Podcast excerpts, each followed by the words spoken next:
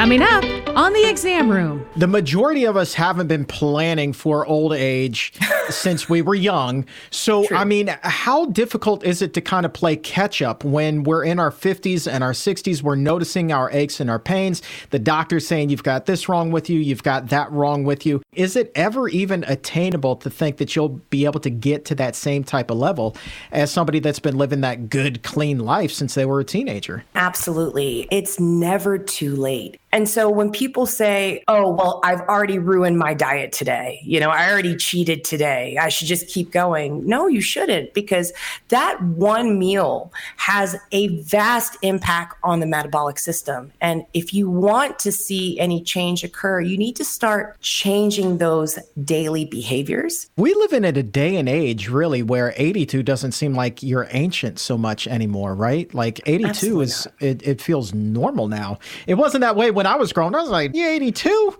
man, knock, knock, knocking on heaven's door, man. Come on. So, and we want to be functional. So I think that's yes. the thing that you need to preface is that at eighty-two, do I want to be dependent upon others? Absolutely not.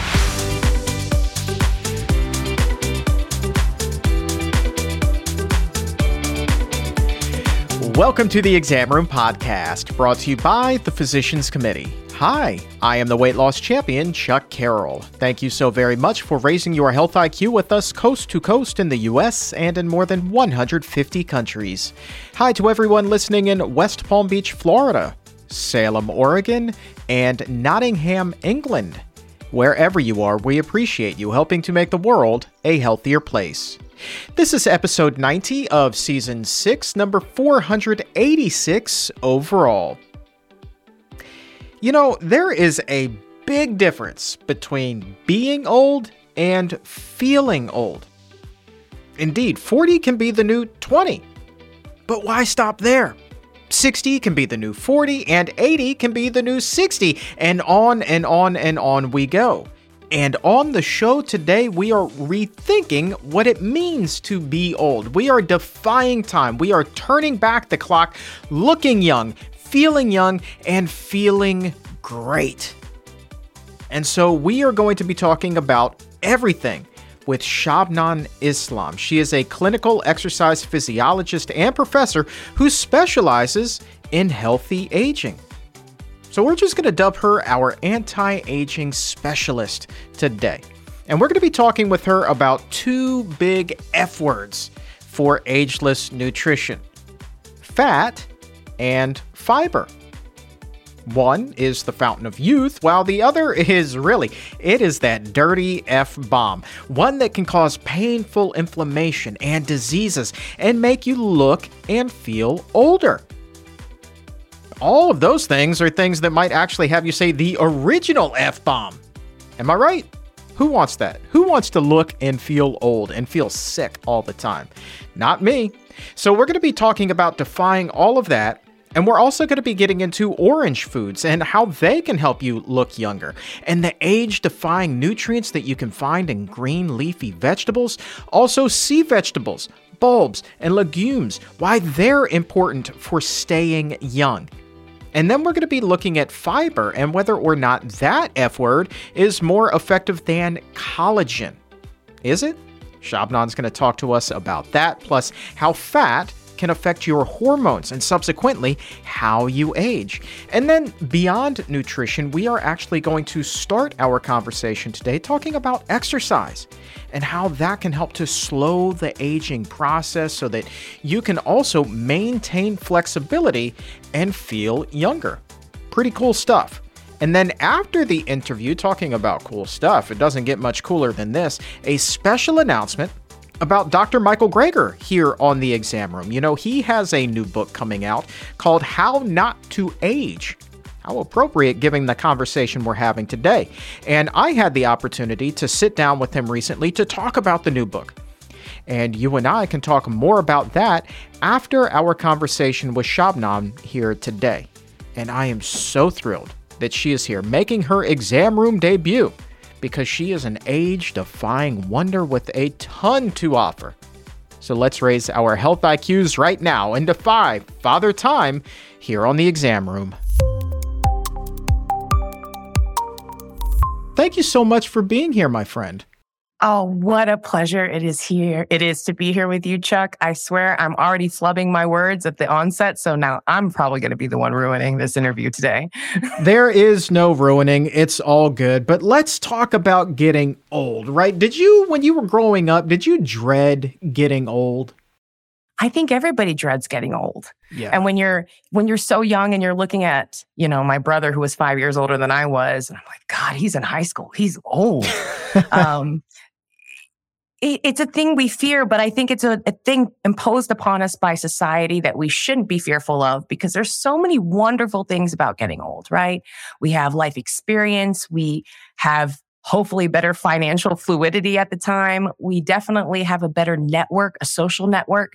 And uh, uh, there are so many other benefits to it. But let's talk about the physical side of it, right? I mean, I look at what I thought it was going to be like when I hit my forties, and then I lived with my father-in-law, who is well north of that. And he is stiff. He struggles to bend over and, and pick up things, and there are aches and there are pains, and it's just like, that's not exactly, and I love the man, but that's not what I want for myself when I am that age. Is it really kind of a choice to be stiff, to be tired, to ache, to hurt all the time? How much control do we actually have there? Now, deterioration of function is something that does happen over time. Even when we look at the evidence, we start to see cardiorespiratory fitness decline. It starts to hit us at the age of approximately thirty. We mm. literally start to decline approximately one percent in cardiorespiratory fitness per year as we age. And the only way we can retard or prevent that is through engaging in cardiorespiratory activity. And so what the evidence says is the more we do, the less we lose. That's it. And that's our goal as we age. So really, when we look at fitness, we're looking at uh, a set of attributes that people have or, or they're able to achieve in their lifetime, right? And so when we're looking at health components of fitness, we're looking at things like aerobic fitness, muscular fitness, which includes muscular strength and endurance. We're looking at flexibility, body composition, agility, uh, speed, power, balance, coordination. And these things just don't magically happen in our lifetimes. These are things that we must continuously train for. And so if we want to be more mobile, if we want to have more flexibility, if we want to have more strength, these components of fitness must be trained for every week. Every week. Every single week. And is this formula for training as easy as, I love the post that you put up on your Instagram uh, with Chef Babette, where it says, you know, it's never too late to start putting you and your health first. And then you dial it down with this formula. Exercise, drink lots of water, and please eat some bleeping vegetables. I mean, is it really that simple? It's really that simple. And I love that you bring up my friend, Chef Babette. Chef Babette Davis is a seventy-two-year-old thriving vegan chef. And she's got the body uh, that's better than most twenty-year-olds that I teach. And I'm a professor of kinesiology at Cal State Northridge. And so people are fascinated by it. But what you see is her work ethic every day, right? So she gets up before the sun rises, which means she has early access to early morning light in her eyes, which automatically impacts those dopamine receptors, right? She's feeling more reward and more motivation from this. Then she works. She actively works, and she doesn't work because she has to. She enjoys the activity of working in her own restaurant. And she does that. She's on her feet ten to twelve hours every day. And she's cooking plant-based meals. So she's eating either raw or completely vegan, whole food, plant-based. And the consumption of these foods that she does have, she actually eats it within a particular window of time, right? So when she wakes up, she eats a really, really big green juice that is, God even knows what she puts in it, whatever she has in her refrigerator, basically. But it does usually often have bulbs in it, like garlic and ginger. She'll often put celery, um, even broccoli. Like, who puts broccoli in a smoothie? This woman does. Fruits. But the combination of these things really impacts digestion and impacts fullness, the act the uh, the extra fiber really helps push out cholesterol and unwanted toxins from the system. And this heavy bouts of fiber and fruits and vegetables actually keeps her satiated longer. So she doesn't snack on poor choices and poor foods throughout the day because she's actually pretty full. And then when she does actually eat a meal, the meal is high in fruits and vegetables with a little bit of grains, and she stops eating at approximately six p.m. because she's in bed by seven. So this cycle that seventy-two-year-old Babette Davis does is something she's been doing for thirty years. Mm. And so there's the practice. I mean, yeah. I mean, if you ever want to look to anybody as an example, just look at her. I mean, there's, it's impossible to say that this woman is seventy-two just by looking at her picture. Like, if I didn't know any better, I'd be like, no way.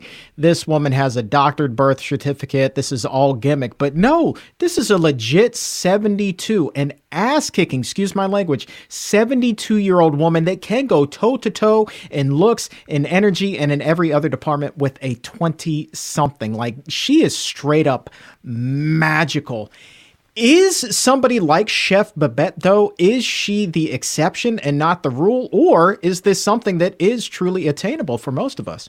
I mean, listen, you, you've even interviewed uh, U S Olympic silver medal winner Dotsie Bausch, right? The the co-founder of Switch for Good. Of course. She, she became this Olympic medal winner and the oldest athlete in track cycling.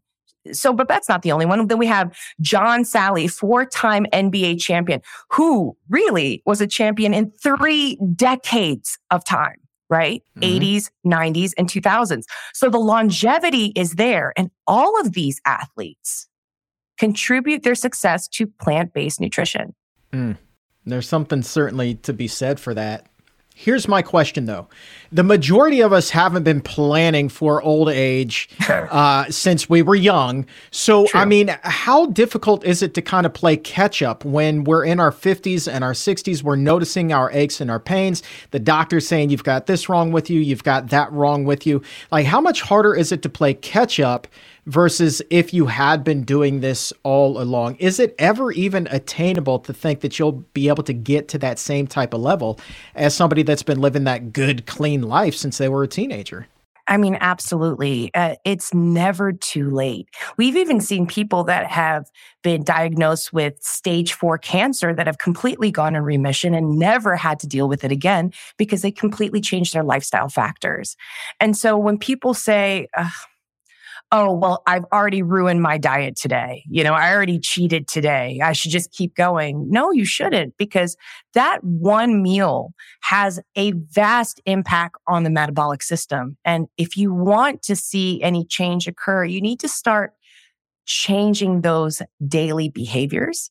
And what we see, even things with like smoking, Chuck, is fascinating, right? Uh, with A C S M, you're considered a smoker even if you've quit smoking up to six months. But if you quit smoking for more than six months, we start to see some really uh, amazing effects of repair happening to the cardiovascular and pulmonary system.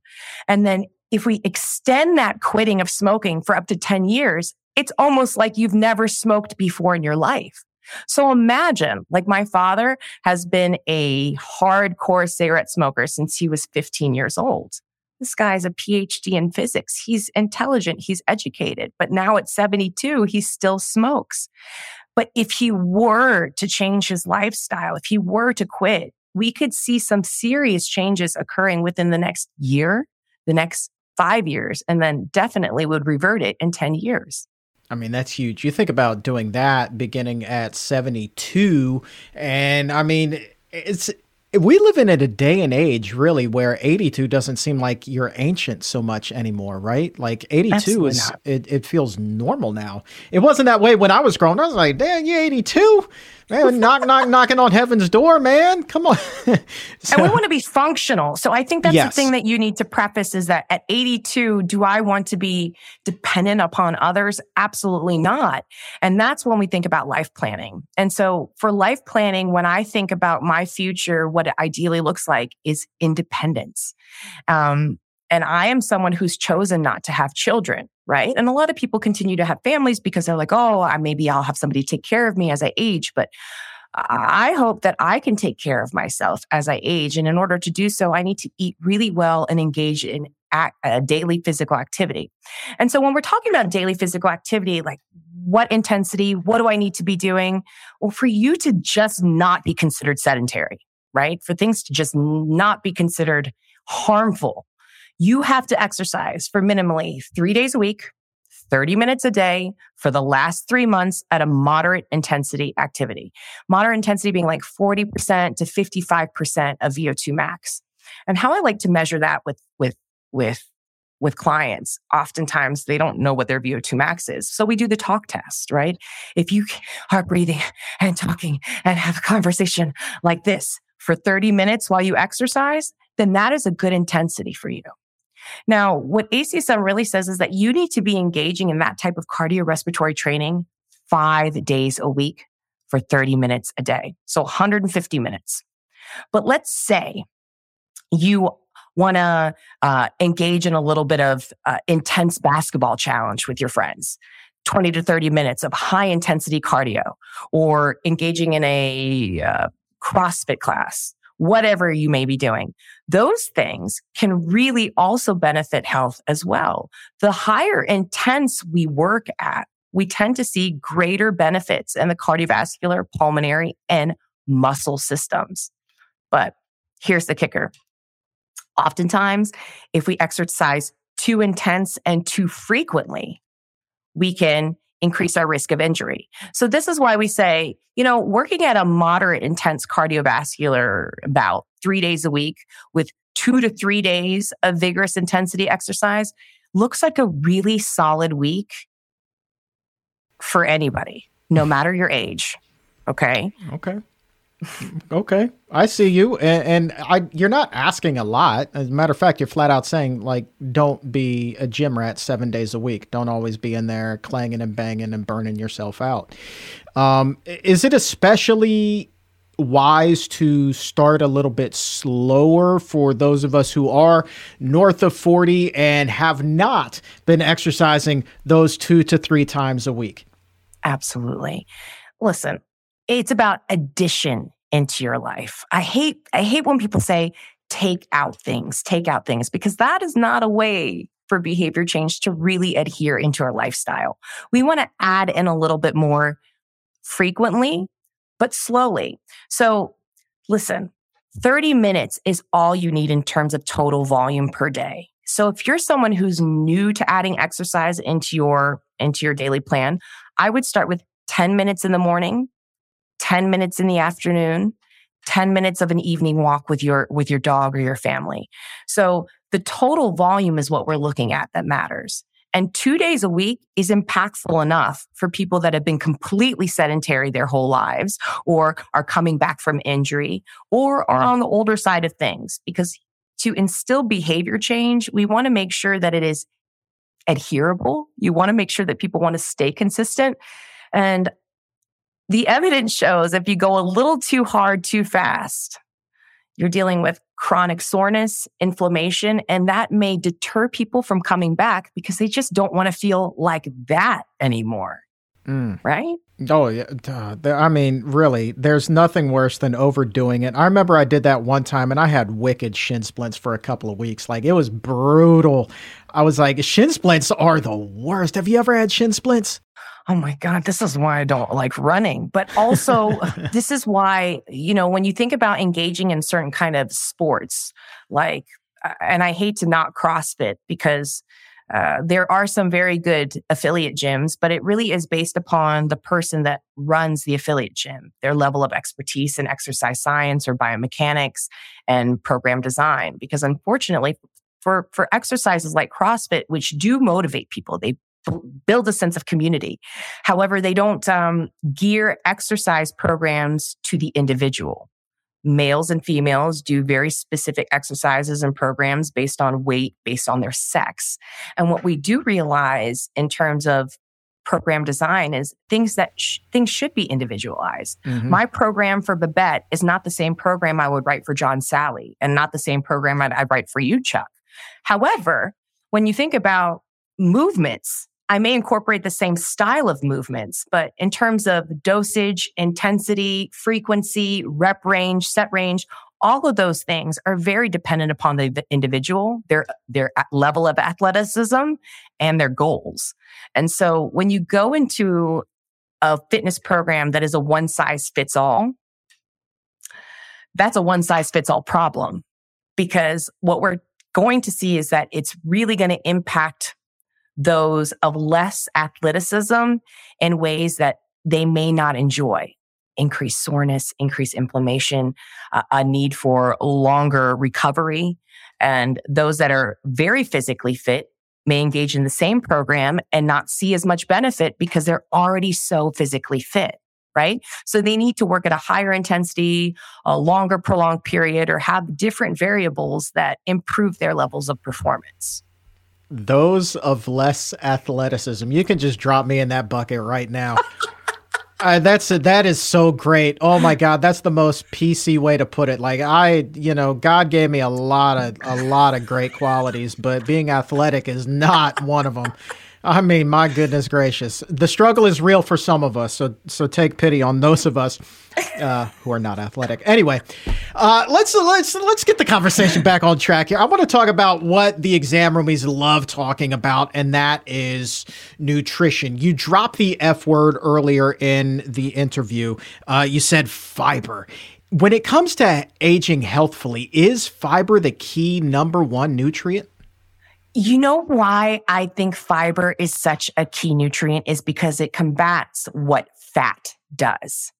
And so when we look at aging, sugar's not the enemy, people. Fat, fat is your enemy. Now, things like diabetes is caused by excess fat in the muscle and the liver cells. And this actually competes with glucose regulation. So more fat in the cell means less sugar can enter the cell. Does that make sense? Like, I want you to imagine a squirrel shoving nuts into their mouth. Everybody can see that, right? Imagine the squirrel now goes across the garden and sees, oh, this beautiful, delicious strawberry. And it cannot enter his mouth, his muscle cell. We'll just say that that's what it is, because it's competing. It's competing. And so that's what we're doing biologically to ourselves. And so when we eat copious amounts of fat, the only way that these things, these hormones that are produced from our fat cells, because remember, fat cells are hormone factories, right? They, they, adipose tissue is just not a storage site. And it's not just meant for creating homeostasis in the human body like we used to think. Now, evidence is showing that adipose tissue, is it expresses and secretes significant amount of hormones, things like estrogen and its, you know, estradiol, estrone, estriol, which we produce during pregnancy, estrone during menopause, estradiol during premenopause. It excretes testosterone and those particular androgens for women as well, growth hormone. And so what fiber does, it's so fascinating. When the liver, which is a totally different story, the liver filters out the blood, right? And so it'll excrete out all of these hormones, like excess estrogen, out of the bile duct and into the intestinal tract. Fiber will suck up all of these hormones and then carry it out as waste. So without excess fiber in our system, we are really putting ourselves at risk of this crazy hormonal balance. And what happens for those people that don't eat copious amounts of fiber, or those people that actually eat like Atkins diets or keto, it's what we call enterohepatic circulation, right?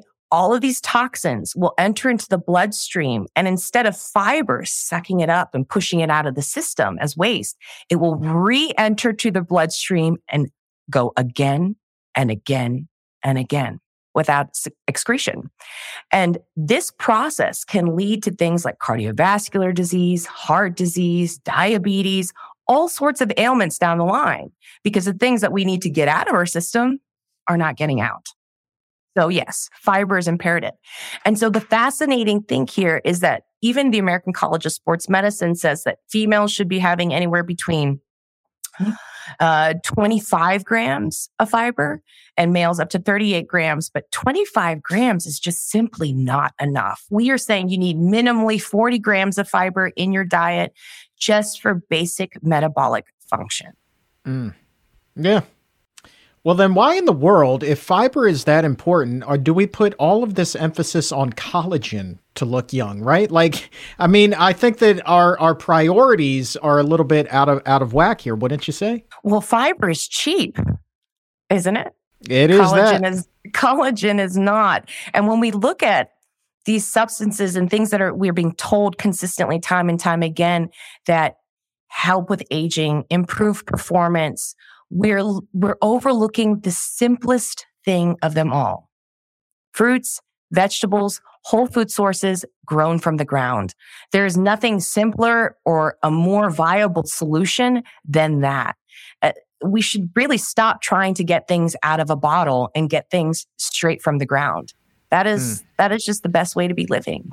Can you give us, uh, let's get some specifics here. So when you're talking fruits and vegetables, like what are some of your favorites? What are some of your go-tos that you really recommend to somebody if they really want to keep looking as young as possible for as long as possible? I love that you asked that. Um, orange, anything orange. Go for that beta carotene, go for your carrots, go for your sweet potatoes. Um, this, this antioxidant neutralizes free radicals and that are contributed to aging. So if you're not having something naturally orange in your diet every day, I think you're really missing out. You should definitely be having bulbs in your diet, things like garlic, things like ginger. Um, these bulbs have been shown to actually even combat cancer tremendously. So it's a great addition. Um, sea veggies, sea veggies, so high in iodine, better for thyroid function. Um, you'll even see my girlfriend, Chef Babette, using things like sea moss, sea kelp in her smoothies on a daily basis. Um, again, as Chuck was saying, legumes, beans, peas, lentils, these are your fiber fire uh, powerhouses. The more of them you can get in your daily intake, the healthier you'll be, the more satiated you'll be, and the younger you'll look. And last but not least, of course, we need our fruit, our fruit, our fruit, high in fiber, low in fat, very vitamin rich. Um, and of course, green leafy, gr- green leafy vegetables, right? We want them for calcium and for iron. And remember, the iron that you're getting from your green leafy vegetables are your non-heme sources. And these non-heme sources are really rich in folate, vitamin B. And this vitamin B actually plays a really big role in mood regulation. So not only are you going to be a happier person to be around, you'll have nicer skin. Mm. So let me throw a hypothetical at you. I, I like Happy. I'm a, I'm a big fan of Happy. Uh, I don't have time for jerks. I just don't. None of us really should. Um, but here's something that makes me happy is really helping to draw this uh, parallel and comparison for people. And that is, let's say that you, the sweet potato you were just talking about. I freaking love me some sweet potatoes. I have at least one every single day. But what happens when you chop up that sweet potato and then you fry it and you create a sweet potato chip? What then is the difference between that baked sweet potato and that fried pota- uh, sweet potato chip in terms of aging on the body? Well, then the topic comes down to the addition of fat, right? Fat is going to be producing more hormones, more estrogen in the system. And this is just the danger zone. We want natural whole food sources that are low in fat, high in carbohydrates. And the second that we start adding fats, even like saturated fats, plant sources like cocoa, cocoa butter, coconut oil, palm oil, we start to see that these things have an impact on cholesterol. And the fascinating thing about fat is that what we're starting to see here is that it's just not the amount of total body fat that you're starting to have in your system that is impacting aging. It's also your storage sites that is impacting aging. And particularly as we age, we start to see people having more storage sites of what we call intermuscular fat, also known as, you know, visceral fat, which is underneath the fascial line, right? So it's right above the muscle, and sometimes intramuscular fat, which is within the muscle fibers. And then we have intramyocellular lipids, right, which are found inside the muscle cell. And these intramyocellular lipids are also found in obese, insulin-resistant individuals. Okay. But we also do find them in high endurance strength and high endurance athletes. So we don't really quite know the role of it. But what we do know is that this increase in fat really does impede digestion and metabolic function. And like I was saying, that if we really want to talk about muscular function, glucose is our, it's our energy currency. And we need glucose to enter the muscle cell. But if we have copious amounts of fat in our diet, it's competing with glucose entering into the muscle cell. And this is what can really start to build up insulin resistance. And uh, I don't know what else to say about it other than stop eating so much fat. You know, we all love it. We all love it. I mean, I don't know if you tried Atlas Monroe's uh, fried vegan fried chicken. I have It's not. Delicious. Okay, it, it tastes literally like fried chicken. But if I, as a vegan, ate that every day, I would start to see my total serum cholesterol levels raise. I would start to see my total adipose body count of body body fat tissues raise. And all of that would impact my weight loss, and it would impact aging. Mm. I need better cellular function. And to do that, the less fat I have in my diet, the more fiber I have, the slower I will age. So then, I, I you know, I was going to ask you this generic question. Well, then what are the worst foods for aging? But it sounds like literally it could be any food that's like super deluxe high in fat, right? So, you know, whether Pretty that much. Is the fried chicken or the triple cheeseburger with the French fries and the milkshake to watch it down, like that's really what's going to speed up the hands of time, not just in terms of clogging the arteries and getting the old heart disease machine going, but like literally in the way that you look and feel as well. Absolutely. And I think, Chuck, you and I were talking about this briefly on Instagram um, about vegan vegan high-fat diets that are coming into fad, right? Like the Taco Bell Crunch Wrap and um, all of these new innovative ways to make plant-based foods more palatable for non-vegans and vegans alike. But at the end of the day, all of this increase in fat is having an impact on our metabolic system, the way that we still digest foods, the way that we process foods is the same. And so higher cholesterol is going to have an impact on the way our total serum cholesterol is. So even though vegetable oils don't have cholesterol, when we are looking at saturated fats, an increase in like coconut oil, palm oil, uh, we do start to see metabolic panels change. We do start to see total serum cholesterols rise in vegans alike. So there is still some sort of similar effect. Mm. Let's end with this. You know, we were talking about what eighty-seven, you know, looks like for a lot of us. But give me like just some hope that we can hang our hat on. What should eighty-seven look like? Like what should the standard be for eighty-seven years old? I mean, eighty-seven shouldn't be any different from fifty-seven, which shouldn't be any different from forty-seven. You should have energy. You should not be gaining excess amounts of weight. You should still be physically active five days a week. You should be doing cardiovascular training five to seven days a week, strength training three days a week. You should have energy. You should be wanting to wake up with the sun and going to bed with the sun. And I, I don't think that that should change for any age group. I wish that we as a species are choosing to get up with the sun and go to bed with the sun as we were intended to do. And I think we just do that better as we age because we just don't have time for bullshit. I hear you. I hear you, man. Uh, last question. Yeah, you're funny. Last question. So if we're getting up with the sun, we're going to bed with the sun. What importance does meal timing play? You kind of touched on this a little bit when you were talking about uh, Chef Babette earlier, but what importance does meal timing and nutrient timing play in terms of slowing down the hands of time as well? I love that you say that because uh, nutrient timing is so important. When we talk about eating foods for progress, for success. We're often looking at ourselves in an anabolic or catabolic state, right?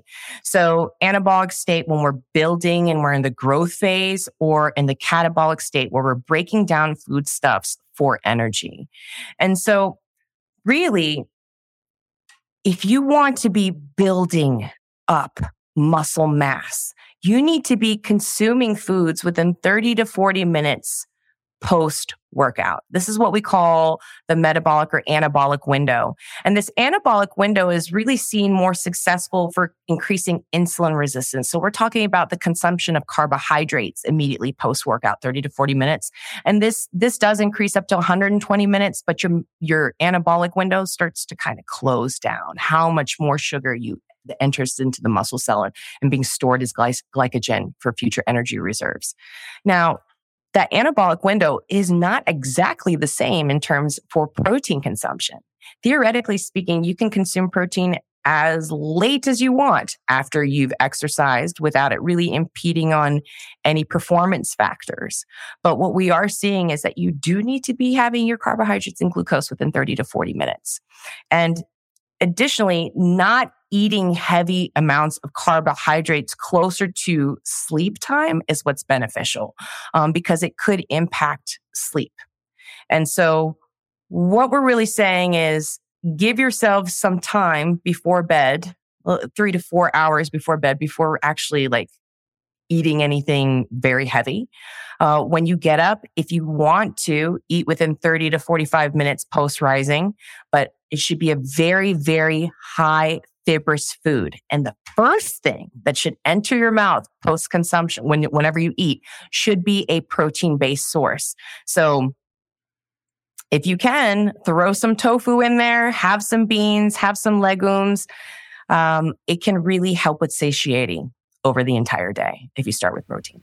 There it is. There it is. I love it so much, and I would love to invite you back right now because I feel like there's still a whole lot that we could cover that we didn't get a chance to talk about here today. Absolutely. Thank you so much, Chuck. This was a really fun, a really fun talk today. Oh, yeah, but we're not quite done yet because I got to ask you also about this this event that's coming up in L A in November, the exploration of seven continents when it comes to culinary cuisine. I mean, first of all, the fact that you're getting all literally all seven continents, including Antarctica in here, is freaking right? mind-blowing to me. So you all at V KIND are just like really doing something unique. What's what's happening? Give us the, bla- uh, the blow black bill. This team at V KIND is absolutely incredible. What we are putting on is called the V KIND Experience on November eleventh and twelfth in Los Angeles, California. And it is intended to in- be a full family event. Any age group can attend. You do not have to be vegan to attend. We would like the non-vegans to attend because we want to make this a fully immersive experience for you. You're going to walk in, you're going to experience all different continents and a culinary style. So you're going to hit Every single sense, uh, every single sense from sight, taste, smell, and then we're going to add in. What are we going to add in? Oh, experience. There's so much I can't remember at all. There's so much I can't even remember. But what I'm excited about is that each each room will be a totally different continent experience. So whether you're going to be entering into Africa or you're going to enter into Asia, you'll get to experience all the culinary cuisines only using vegan, plant-based products. And so what we're here is to hopefully show people that you don't have to use animals, oppress animals, eat animals to have a delectable experience. And we really do hope to bring people over to the greener side with a V KIND Experience. And you got to let me know what y'all wind up doing for Antarctica. Seriously, like let all the exam roomies know. Once that kind of like comes to fruition and everything's planned out, you got to let us know because, I mean, I'm in the dark here and I know I can't be the only one.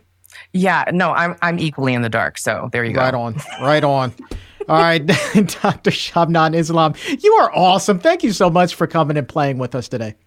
Thank you so much for having me. I have been a roomie for a super long time, so it is nice to be on this side of of the podcast where I'm like, oh, God.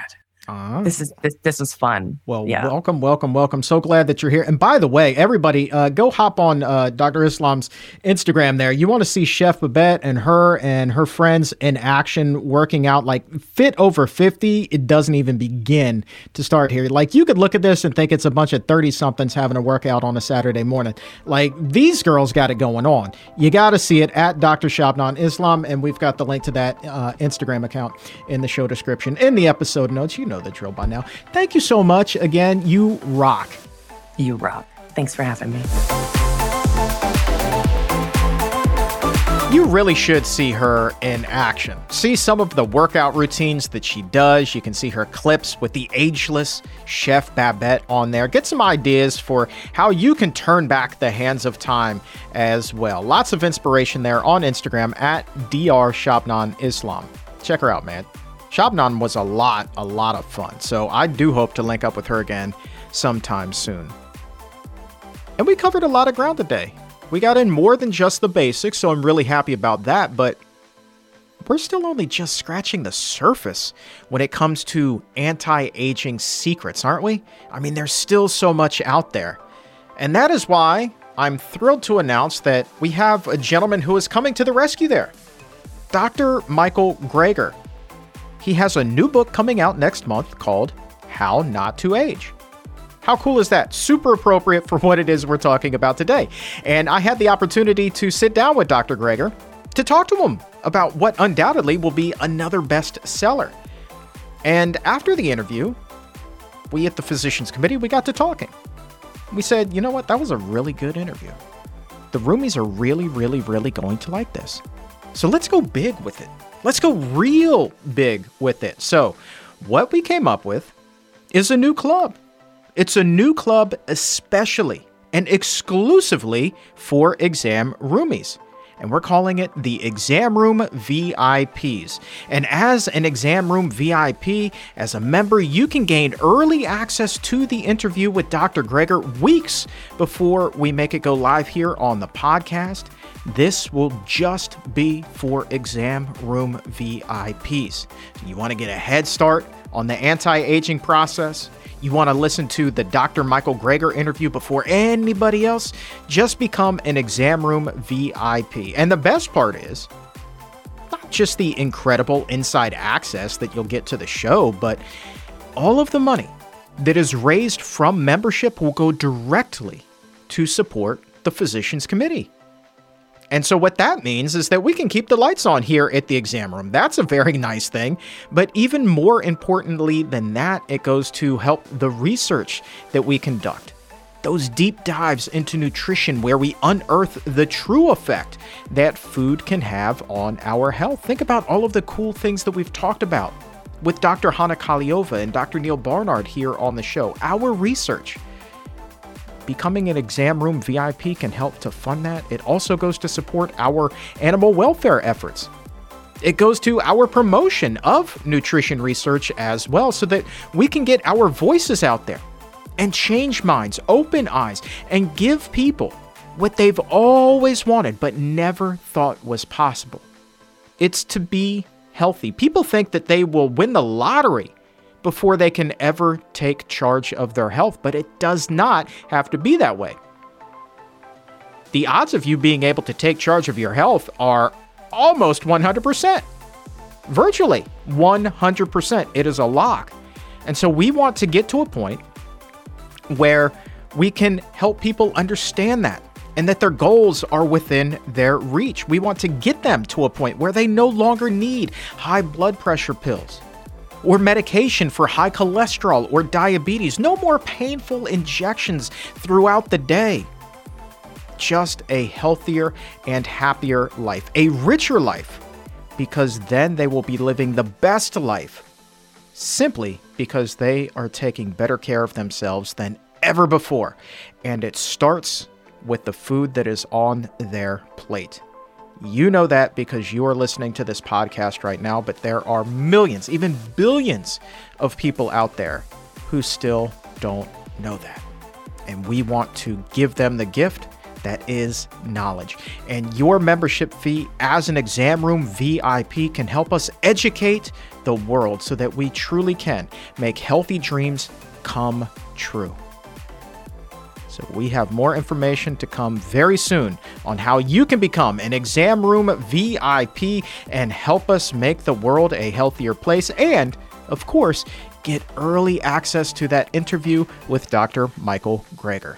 And there's a lot of other perks that are going to come with being a V I P as well. So trust me, if you love nutrition, if you love the Exam Room podcast, if you are an exam roomie, you are going to love being an exam room V I P. So details very, very soon. But on the next show, even sooner still, Doctor Will Bulsiewicz will be back with us on the Exam Room Live. That's going to be Wednesday, noon Eastern, nine a.m. Pacific, on the Physicians Committee's YouTube channel and Facebook page. You can join us there live. Send in your questions for Doctor B, the Gut Health M D, right there for the doctor's mailbag, or you can catch the replay right back here on the podcast first thing on Thursday. So how are you feeling with your health I Q? Do you feel like it's up a point or two? Well, how about saying thank you, if it is, by heading over to Apple Podcast or Spotify, wherever it is that you get your podcasts. Look for The Exam Room by the Physicians Committee if you haven't already done this. Follow or subscribe and leave a five-star rating and a nice review. That climbs us a little bit higher every time somebody does that. You can do this right now and help climb a little bit higher in the nutrition podcast ranking so that when somebody clicks on nutrition, they'll see The Exam Room first and foremost, and you know that the information that we talk about here has the possibility to change their life. So let's give them the gift of health simply by subscribing and leaving a five-star rating and a nice review. Let us know what you like about the Exam Room, how some of what you've learned has helped to improve your own health. Let's spread the word that health is within our reach. But for today, that is going to wrap things up. I want to say thank you one more time to Shabnam for being here, raising our health I Qs and turning back the hands of time. And for everyone at the Physicians Committee, I am the weight loss champion, Chuck Carroll. Thank you so very much for listening. And remember, as always, keep it plant-based.